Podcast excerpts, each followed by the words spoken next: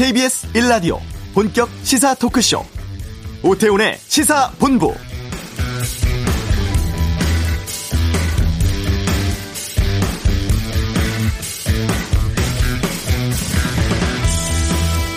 신규 확진자가 사흘 연속 1000명을 넘었습니다. 500명 나왔다고 놀랐을 때가 얼마 전이었는데 상황이 많이 달라졌습니다.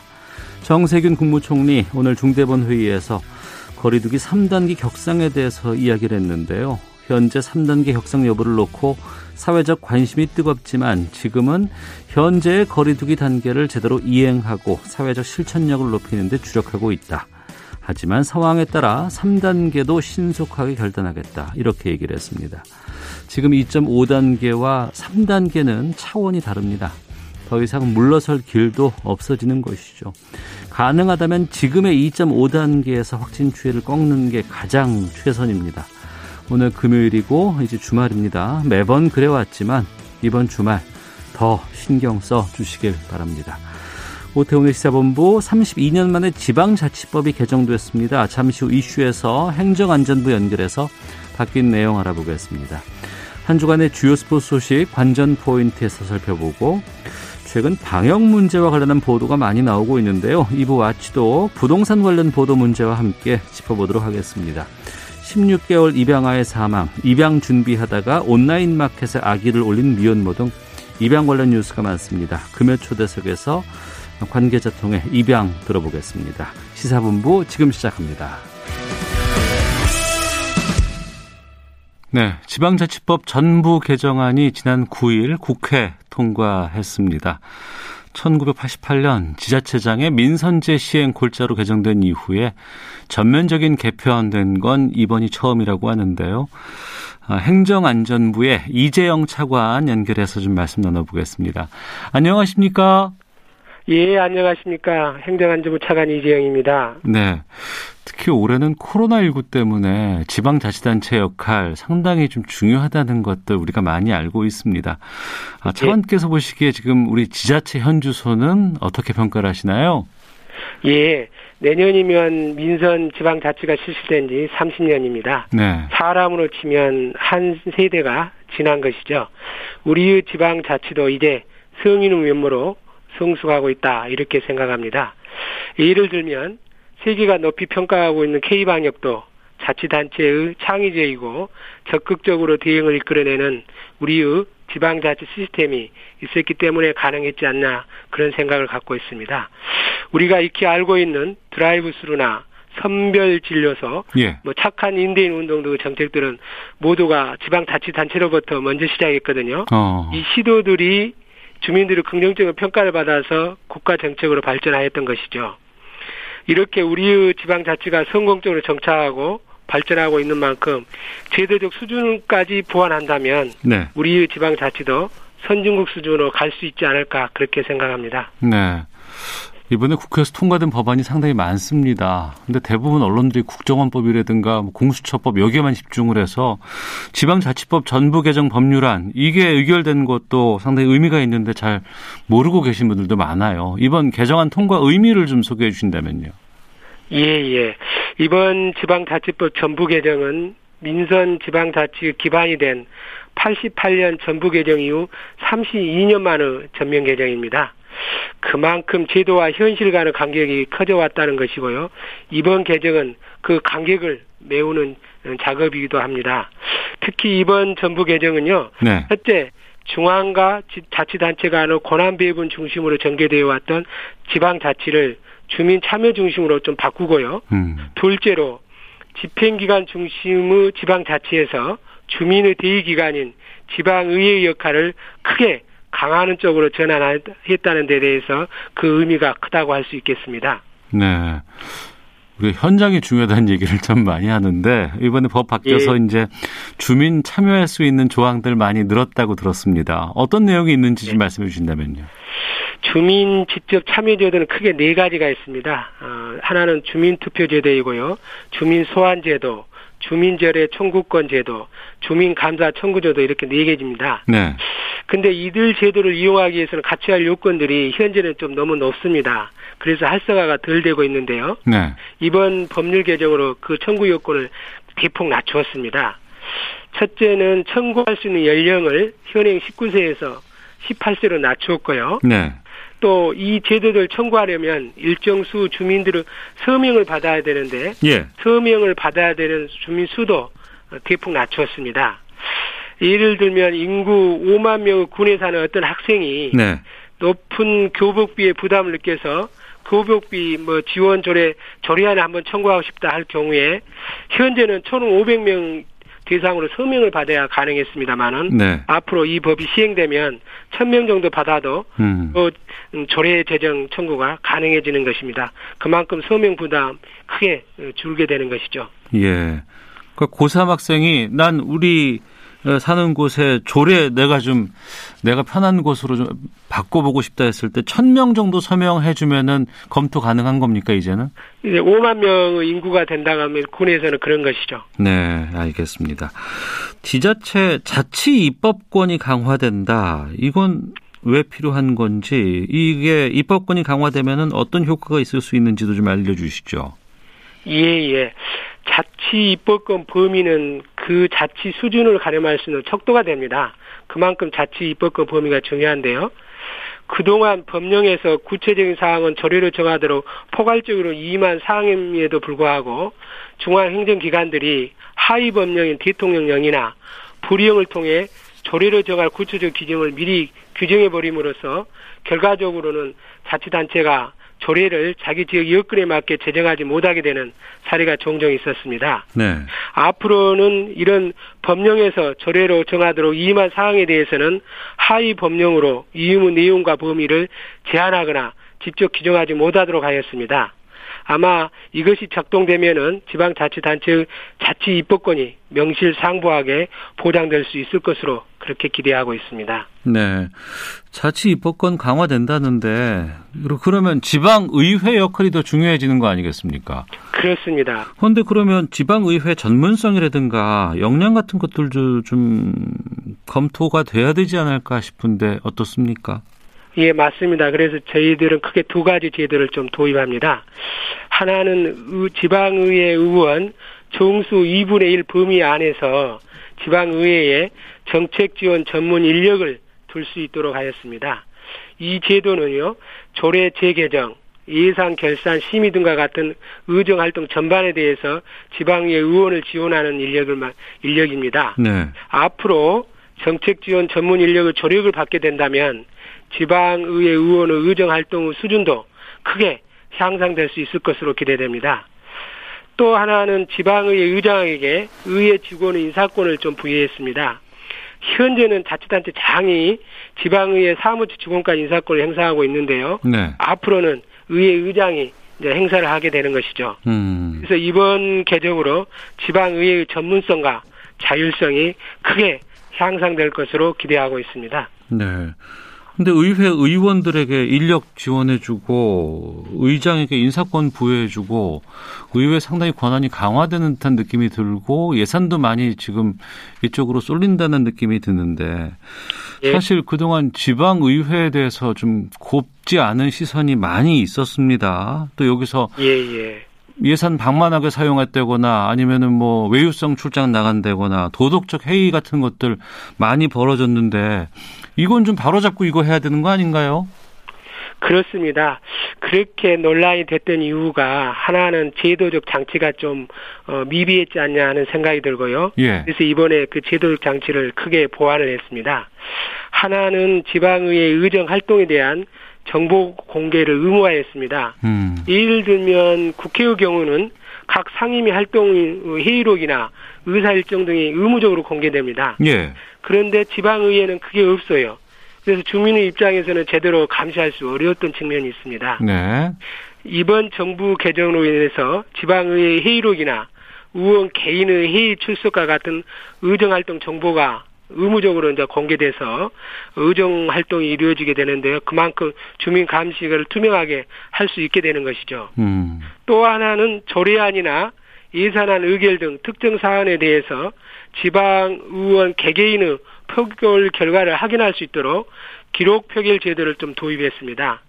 어, 그리고 세 번째는 지방 의원의 겸직금지 대상을 보다 명확하게 규정했습니다.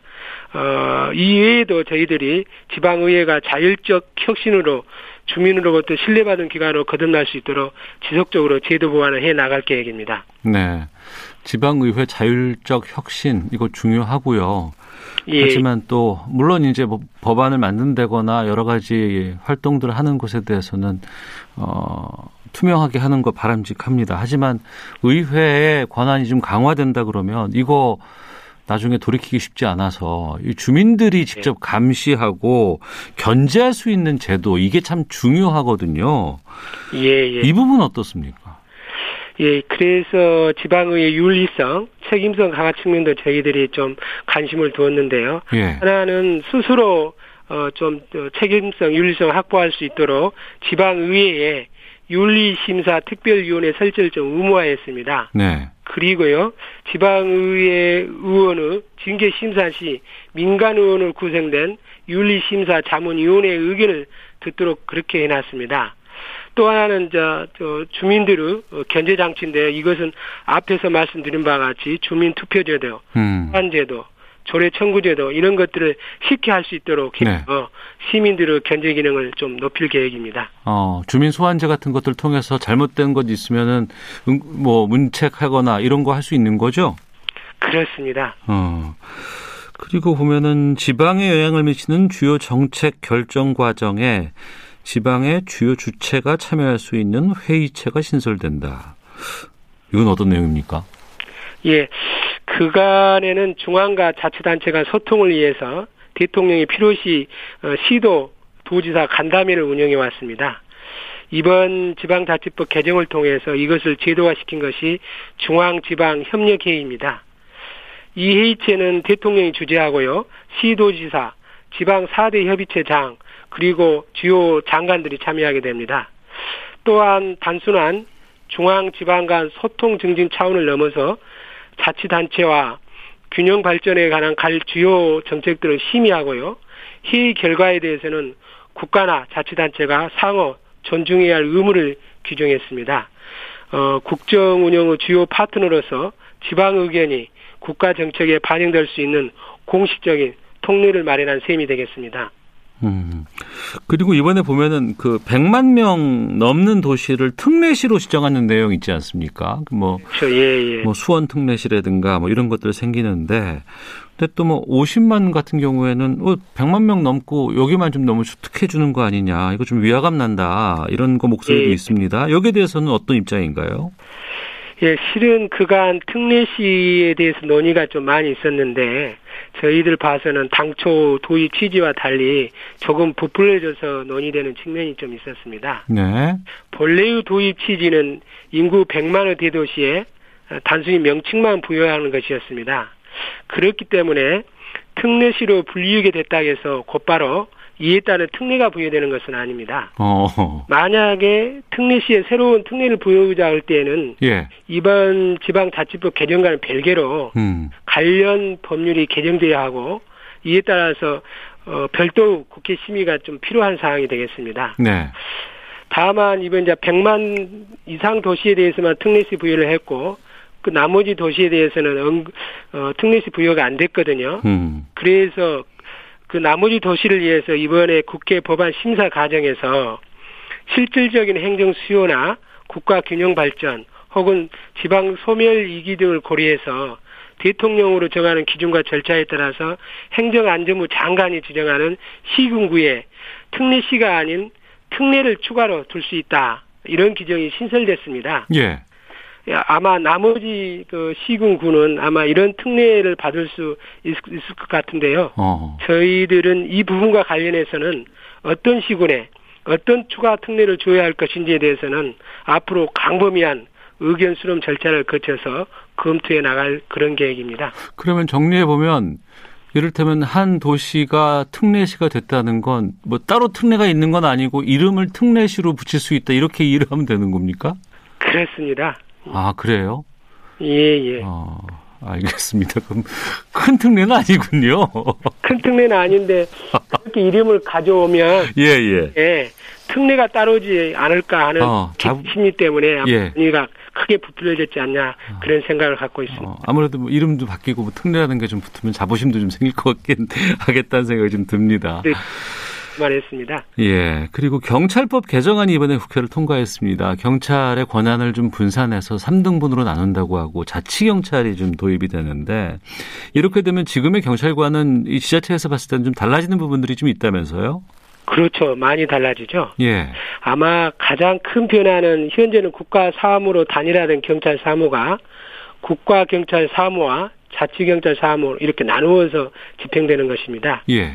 현재 우리는 이제 모든 경찰 사무가 국가 경찰 사무이지만 앞으로는 그 경찰 사무 중에서 생활 안전, 교통, 지역 경비 사무, 또 이와 밀접한 수사 사무는 지방 자치 사무가 되는 것이죠. 또한 자치 경찰 사무에 대한 정책을 수립하고 어, 지휘하기 위해서 시도지사 소속으로 시도 자치경찰위원회를 운영하게 됩니다. 네. 그래서 시도지사에게 자치경찰 사무에 대한 예산 수립권을 주어서 주민이 원하는 치안 사업을 할 수 있도록 하였습니다. 아마 자치경찰제 도입을 계기로 앞으로는 국가 중심의 획일적인 정책에서 탈피해서 네. 지역 특성에 맞게 또 주민들에게 다가가는 치안 서비스를 할 수 있을 것으로 그렇게 기대하고 있습니다. 네.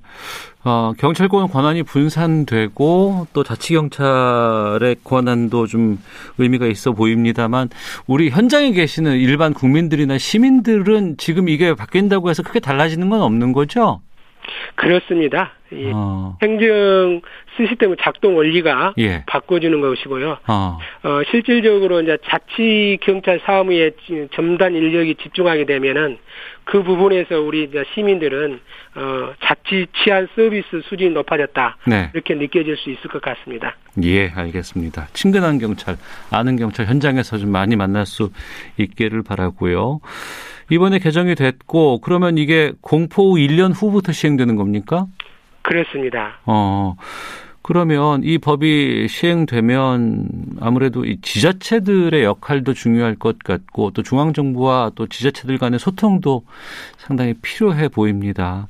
아, 1년 후부터 시행되니까 준비해 나갈 작업들도 많이 있을 것 같은데 어떤 것들이 있을지 또 어떻게 준비해 나갈 계획이신지 좀 말씀해 주시죠. 예, 앞서 말씀드린 바와 같이 이번 지방자치법 전부 개정으로 주민 참여의 폭이 크게 확대되고 의회의 역할이 크게 강화되는 등 아마 지방자치제도에 큰 변화가 예상됩니다.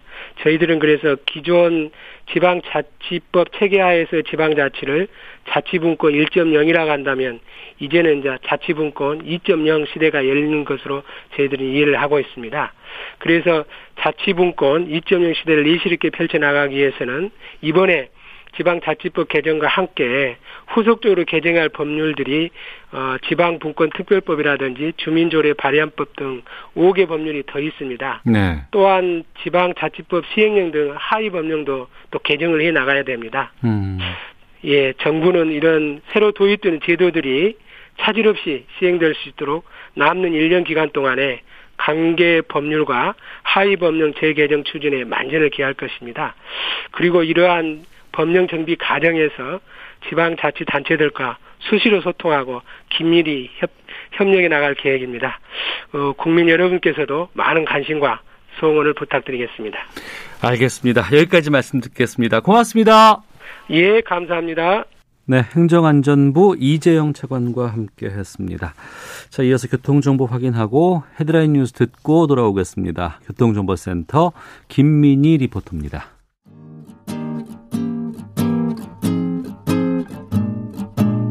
KBS 1라디오 오태훈의 시사본부 여러분의 참여로 더욱 풍성해집니다. 방송에 참여하고 싶으신 분은 문자 9730번으로 의견 보내주세요. 짧은 문자는 50원, 긴 문자는 100원의 정보 이용료가 붙습니다. 애플리케이션 콩과 마이케이는 무료고요. 시사본부는 팟캐스트와 콩, KBS 홈페이지를 통해 언제나 다시 들으실 수 있습니다. 많은 참여 부탁드려요. 네, 한 주간의 스포츠 소식을 정리하는 시간입니다. 최동호의 관전 포인트. 최동호 스포츠 평론가와 함께합니다. 어서 오십시오. 예, 안녕하세요. 대한 아이스하키 협회 회장 선거가 있다고 하고 예. 경선으로 치러진다고 하는데 한 후보가 상당히 논란이 되는 인사가 출마를 했다더라. 예. 전 여기까지 들었어요. 그래서 오, 어떻게 이렇게 출마까지 할까라고 했는데 예. 그 인사가 당선이 됐다고 들어 지금 나오네요. 최철원 M&M 대표죠. 예, 맞습니다. M&M은 어, 물류업체고요. 예. 어제 대한 아이스하키 협회장 선거가 있었거든요. 네. 여기서 이제 말씀하신 최철원 M&M 대표가 회장으로 당선이 됐습니다. 네. 압도적인 표 차이로 회장이 당선됐거든요. 압도적인 표 차이. 이게 후보가 두 명이었고요. 네. 이 최철원 대표가 62대 20으로 음. 당선이 됐습니다. 자, 네. 그런데 예. 일단 저는 두 번 놀랐어요. 이 네. 얘기 듣고서. 뭐냐 하면 우선 이 최철원 대표가 당선됐다는 사실에 놀랐고요. 네. 또 이렇게 압도적인 표를 얻었다는 사실에 또 놀랐습니다. 청취자분들이 어 뭔데 뭔데 이렇게 많이 궁금해하실 분들이 계시는데 이 최철원 대표가 누구예요? 어 2010년에 예. 2010년에 우리가 이제 흔히 그 맷값 폭행 네. 이라는 사건이 발생했거든요. 가장 쉽게 말씀을 드리면 네. 영화 베테랑 있죠. 유아인 맞습니다. 어이가 없네. 예, 예, 어이가 없네. 맞습니다. 예. 이 어이가 없네를 그 자신의 사무실에서 얘기를 했거든요. 예. 그 정웅인 배우 음. 정웅인이 1인 시위라는 걸 불러드렸죠 사무실에서. 네. 그래서 어 폭행을 가하면서 맥값이라고 수표를 건네죠. 네. 근데 이 장면이 실제로 있었던 겁니다. 예. 언제 있었냐? 2010년에 발생했었죠. 그리고 예. 이 실제 이, 이 베테랑의 이 장면의 모티브가 됐던 실제 주인공이 바로 최철원 대표였던 겁니다. 음. 어 2010년에 그럼 어떤 일이 있었냐? 예. 이제 간단하게 말씀을 드리면 가장 간단하게 요약을 하면 너 좀 맞아야지 되겠다. 음. 내가 돈 줄 테니까 맞아라. 네. 이거였었거든요. 그때 난리가 났었어요. 난리가 났었었죠. 예, 예. 어, 근데 그 최철원 대표는 그 SK그룹의 재벌 2세고요. 예. 2010년에 그 고용 승계를 주장하면서 SK그룹 본사 앞에서 1인 시위를 하던 음. 그 탱크로리 운전기사를 자신의 사무실로 불러들였습니다. 예. 근데 사무실에는 최철원 대표뿐만이 아니라 보안 요원 음. 몇 명이 있어서 위협적인 분위기를 연출했고요. 예. 너좀 맞아라. 한 대에 100만 원씩. 음. 그래서 야구방망이로 폭행을 했습니다. 네. 근데 이 탱크로리 기사가 아프잖아요. 고통스럽잖아요. 예. 몸을 비틀고 이 몸을 비틀고 저항을 하니까 그래 그럼 이제부터는 한 대에 300만 원씩 계산해 줄게. 아. 그리고 야구방망이로 폭행, 폭행하고 난 뒤에 2천만 원을 건넨 주인공입니다. 음. 이러니 네. 아이스하키 협회장 선거에서 예. 그러면 이 아이스하키인들이 이런 최철원 대표의 맥가 폭행 이력을 몰랐나? 그건 아니었거든요. 왜냐하면 네. 후보로 출마하자마자 언론에서 일제히 음. 이 메가 폭행을 보도를 했거든요. 저도 이거 그 출마했다는 얘기 보고 깜짝 놀랐어요. 예. 그 다들 알고 있었습니다. 그럼에도 어. 불구하고 어. 압도적인 표차로 아이스하키 협회장의 당선이 된 겁니다. 출마 자체도 놀라웠는데 게다가 압도적인 표차로 이 인사가 당선이 됐다. 예. 그때 실형 받지 않았었나요? 맞습니다. 실형을 받았습니다. 1심에서 예. 징역 1년 6개월 선고 받았고요. 네. 2심에서 집행유예 를 받았습니다. 그러면 어찌됐건 간에 집행유예 받았더라도 전과가 있다는 건데 예. 전과 있, 는 사람이 회장 자격에는 뭐 결격 사유가 안 됩니까? 이제 그 부분에 지금 논란이 되고 있는 거거든요. 이제 폭행 전과가 있다는 거죠. 예. 근데 폭행 전과 자체는 결격 사유는 안 됩니다. 이건 좀 조심스럽죠. 왜냐하면 어, 결격 사유로 만들어 놓는 게 또 다른 이제 차별이 될 수는 있으니까요. 음. 다만 아이스하키 협회의 정관하고 선거 규정에 네. 이 사회적 무리를 일으킨 사람은 임원이 될 수 없다 라는 음. 규정이 있습니다. 예. 자, 근데 제가 보기에 2010년에 발생했던 최철원 대표의 이 맥값 어 맥값 폭행은 음. 사회적 무리를 넘어서 예. 사회적 공분을 일으켰던 사건이거든요. 네. 그러니까 맥값 폭행이 분명히 있었고요. 음. 그래서 실형을 받았고 음. 온 국민이 분노했던 사건입니다. 네. 자, 그런데 이게 사회적 무리가 아니고 무엇인지 음. 아이스하키 협회의 상식과 판단의 기준이 네. 정말 의심스러울 따름이죠. 그럼 선거에서 압도적인 표로 이겼으면은 최철원 대표가 이 협회장에 취임하는 건 그냥 되는 겁니까? 아니면은 뭐 다른 절차가 남아 있습니까? 어, 마지막 절차가 대한체육회의 인준을 받아야 되거든요. 대한체육회. 예, 아, 대한체육회가 예. 인준을 해야지만 네. 아이스하키 협회장으로 이제 취임할 수가 있는데 네. 이 대한체육회는 어, 인준 요청이 접수가 되면 음. 다각도로 검토하겠다 이런 입장이고요. 다각도로 검토하겠다.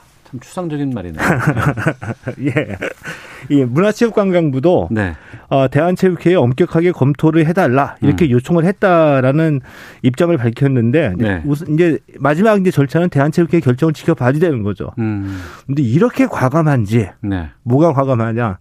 올 한 해 이 체육계의 이슈가 뭐였습니까? 인권, 공정성. 네. 그렇죠. 그리고 체육 개혁이었었잖아요. 예, 예. 이렇게 일반 국민과 체육인들의 인식이 동떨어져 있는지 괴리되어 있는지 참 답답함도 느낍니다. 근데 저는 좀 달리 보는 게 이게 뭐 낙하산으로 내리 꽂은 것도 아니고 예. 협회장 당선 선거를 통해서 당선된 거잖아요. 예. 이게 어떻게 이렇게 될까요? 이게 62대 22라는 표차는 예. 아이스하키인들의 표심을 보여준다고도 볼 수는 있겠죠. 그러니까 아이스하키인들의 협회장이고 협회장들의 그 아이스하키인의 표심이 나 드러난 거 아닌가요? 예. 예. 그래서 이제 가장 간단하게 말씀드리면 이거는 결국 돈의 힘이다. 돈의 힘? 예, 저는 이렇게 봅니다. 왜냐 폭행에 의해서 또 돈의 힘인 거예요. 예. 왜냐하면 예. 최철원 대표의 공약이 아이스하키 전용 시설을 확충하겠다. 음. 실업팀을 창단하겠다. 이런 공약으로 채워졌거든요. 예. 그러니까 이 아이스하키인들은 재벌 2세 출신의 최철원 대표에게 어, 투자, 음. 그 최철원 대표의 자금력 네. 이런 것에 기대를 걸고 표를 몰아줬다라고 봐도 되겠죠. 음. 만약에 네. 이 최철원 대표가 회장에 취임한다면 음. 최철원 대표 속마음은 어떤 것일지 저는 좀 궁금하거든요. 뭐 네. 제가 한번 예상을 해봅니다. 뭐 다를 예. 수도 있겠지만 음. 아마도 최철원 최철원 대표는 역시 음. 돈이면 다 돼. 아, 대한민국 돈이면 다 돼? 아, 만드는 아. 게 없어. 뭐 이런 생각하지 않을까 하는 생각이 들기도 하고요. 시끄럽더라도 조금 시간 지나면 다 잊혀질 거야. 예. 또 다른 영화 있죠. 블랙머니. 예. 론스타의 외환은행 먹튀 사건을 다룬 영화였었잖아요. 네. 여기서 이제 기억나는 대사가 하나 있는데 누가 대한민국의 주인인데 우리가 없으면 대한민국 돌아갈 줄 알아? 음. 대한민국의 주인은 국민인데 음. 자본 음. 권력을 쥐고 있는 소수 이렇게 생각하고 있지 않을까. 네. 이런 생각이 들기도 합니다. 알겠습니다. 자, 좀, 아유, 좀, 어, 다른 소식 좀 보겠습니다. 아, 손흥민 선수, 아, 이름만 들어도 전 좋습니다. 얘기를 안 할 수가 없는데. 예. 먼저 그, 피파에서 주는 이름은 좀 어려워요. 푸슈카시샹? 예, 푸스카스인데 유명한 선수거든요. 우리하고도 인연이 있어요. 예, 이 상을 이번에 수상을 했어요? 예, 이제 푸스카스상 수상했죠. 첫 번째 말씀드리고 싶은 거. 피파가 주관하는 상이다. 네네. 피파가 주관하는 이 개인상을 수상한 거. 어. 놀랍죠. 예. 이 푸스카스상은 무슨 상이냐면 어, 우리식으로 바꿔서 말해, 말하면은 올해의 골입니다. 올해의 골. 예. 가장 멋있는 골. 맞습니다. 지난 어. 1년간 가장 멋있는 골. 손흥민 선수 뭐 골이 워낙 많아가지고 많은 골이 생각이 나는데. 가장 멋있다는 건 전 그거예요. 역시 그거예요. 70m. 그쵸. 번리전. 뭐, 이 어떤 수식어를 붙일까. 아, 지난해 12월에 번리전에서 예. 70m 폭풍 드리블 원더골이죠. 예, 예, 예. 예. 이게 이제 어 최근 1년 가장 멋있는 골에 선정이 돼서 어. 이 푸스카스상을 받게 됐습니다. 이 푸스카스가 이 세계 축구 역사에서 예. 1950년대 최강 팀이 헝가리였거든요. 예, 예. 헝가리는 이, 이 54년 스위스 월드컵 이전까지 4년 동안 4년 동안 A매치에서 단 한 번도 지지 않았습니다.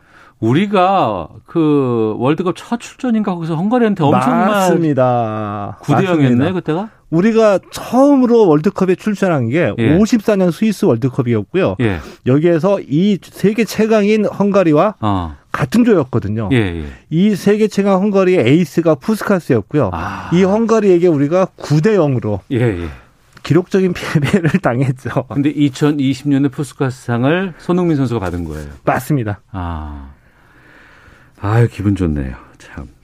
손흥민 선수 어제 리버풀전에서 골도 추가했는데 지금 예. 득점 뭐 공동 선수들하면서요. 아 그렇습니다. 이 프리미어리그에서 우리나라 선수가 이 득점 음. 랭킹 1위를 달리는 거는 뭐 상상하기 힘든 일인데 네. 손흥민 선수 이 상상을 현실로 만들어졌거든요. 음. 어제 리버풀전에서 골 하나 추가했고요. 네. 리그 11호 골입니다. 음. 시즌 전체를 보면 14호 골이고요. 네. 어, 올 시즌에 손흥민 선수가 이 프리미어 득점 랭킹에서 치열한 선두 경쟁을 벌이고 있는데 네. 어, 모하메드 살라 그리고 에버튼의 이 도미닉 칼버트 르윈 선수하고 음. 공동 선두를 현재 올라 있고요. 예. 어, 이 손흥민 선수 프리미어리그 득점 랭킹 1위라는 음. 우리의 상상을 진짜 현실로 만들어주고 있죠. 네. 선흥민 선수를 보면 좀 놀라운 게 그 슈팅 수는 그렇게 많지 않은데, 예. 그리고 수비에도 적극적으로 가담을 하는데, 예. 어, 득점 랭킹 공동 선두라는 거예요. 우리 옛날에 이 골 결정력 예. 이게 대한민국이 참 안 좋다고 했는데 손흥민은 아닙니다. 아, 이게 진짜 놀라워요. 네. 이게 무슨 얘기냐면 골 결정력인데 가장 압도적이거든요. 음. 지금까지 이제 손흥민 선수가 프리미어리그에서 13경기에 출전했어요. 네. 13경기에서 슈팅 수가 23개밖에 되지 않거든요. 네. 이 23개에서 11골을 터트리는 겁니다. 음. 그러니까 어, 이 득점 공동 선두인 이 모하메드 살라 예. 선수는 슈팅 수가 45개예요. 어. 그리고 이 도미닉 칼버트 르윈 선수는 40개고. 예. 근데 손흥민 선수는 23개. 23개밖에 되지 않거든요. 어. 슈팅 수 자체는 절반밖에 되지 않습니다. 그럼에도 예. 불구하고 골 수는 같다는 거죠. 어. 이것이 의미하는 바 어, 놀라운 골 결정력이죠. 네. 23번의 슈팅에서 11골을 기록했으니까 거의 절반 정도 되죠. 어. 슛, 슛을 쏘면 절반은 골이 된다는 얘기인데 예. 이 정도면은 정말 유럽 세계 월드 클래스로 어. 단연 압도적인 골 결정력이다. 어. 이렇게 볼 수가 있는 거죠. 게다가 손흥민 선수는 원탑이라는 개념도 있을 수는 있겠지만 그보다는 도움도 상당히 많이 기록을 하고 있잖아요. 아, 이번에 이제 그 지난해부터 이제 달라졌던 게 이제 해리케인 선수하고 이 콤비 역할 예, 예. 서로 어시스트를 만들어주고 골을 넣는 거고요. 어. 그리고 손흥민 선수가 대표팀에서 왜 이런 모습을 보여주지 못할까? 이게 모두 말씀하시는데 네. 역습에서 기회가 만들어집니다. 근데 음. 우리가 흔히 말하는 침투 패스, 상대의 일자 수비를 무너뜨리는 네. 이거는 패스를 넣어주는 선수와 음. 공을 받는 선수의 호흡이 기가 막히게 마, 맞아야 되거든요. 네. 이게 대표팀에서 좀 힘드니까 음, 그렇게 알겠습니다. 되는 거죠. 최동호 평론가와 함께했습니다. 고맙습니다. 예, 고맙습니다. 예, 잠시 후 2부 마치독 어, 준비되어 있습니다. 금요 초대석도 함께하겠습니다. 2부에서 뵙겠습니다.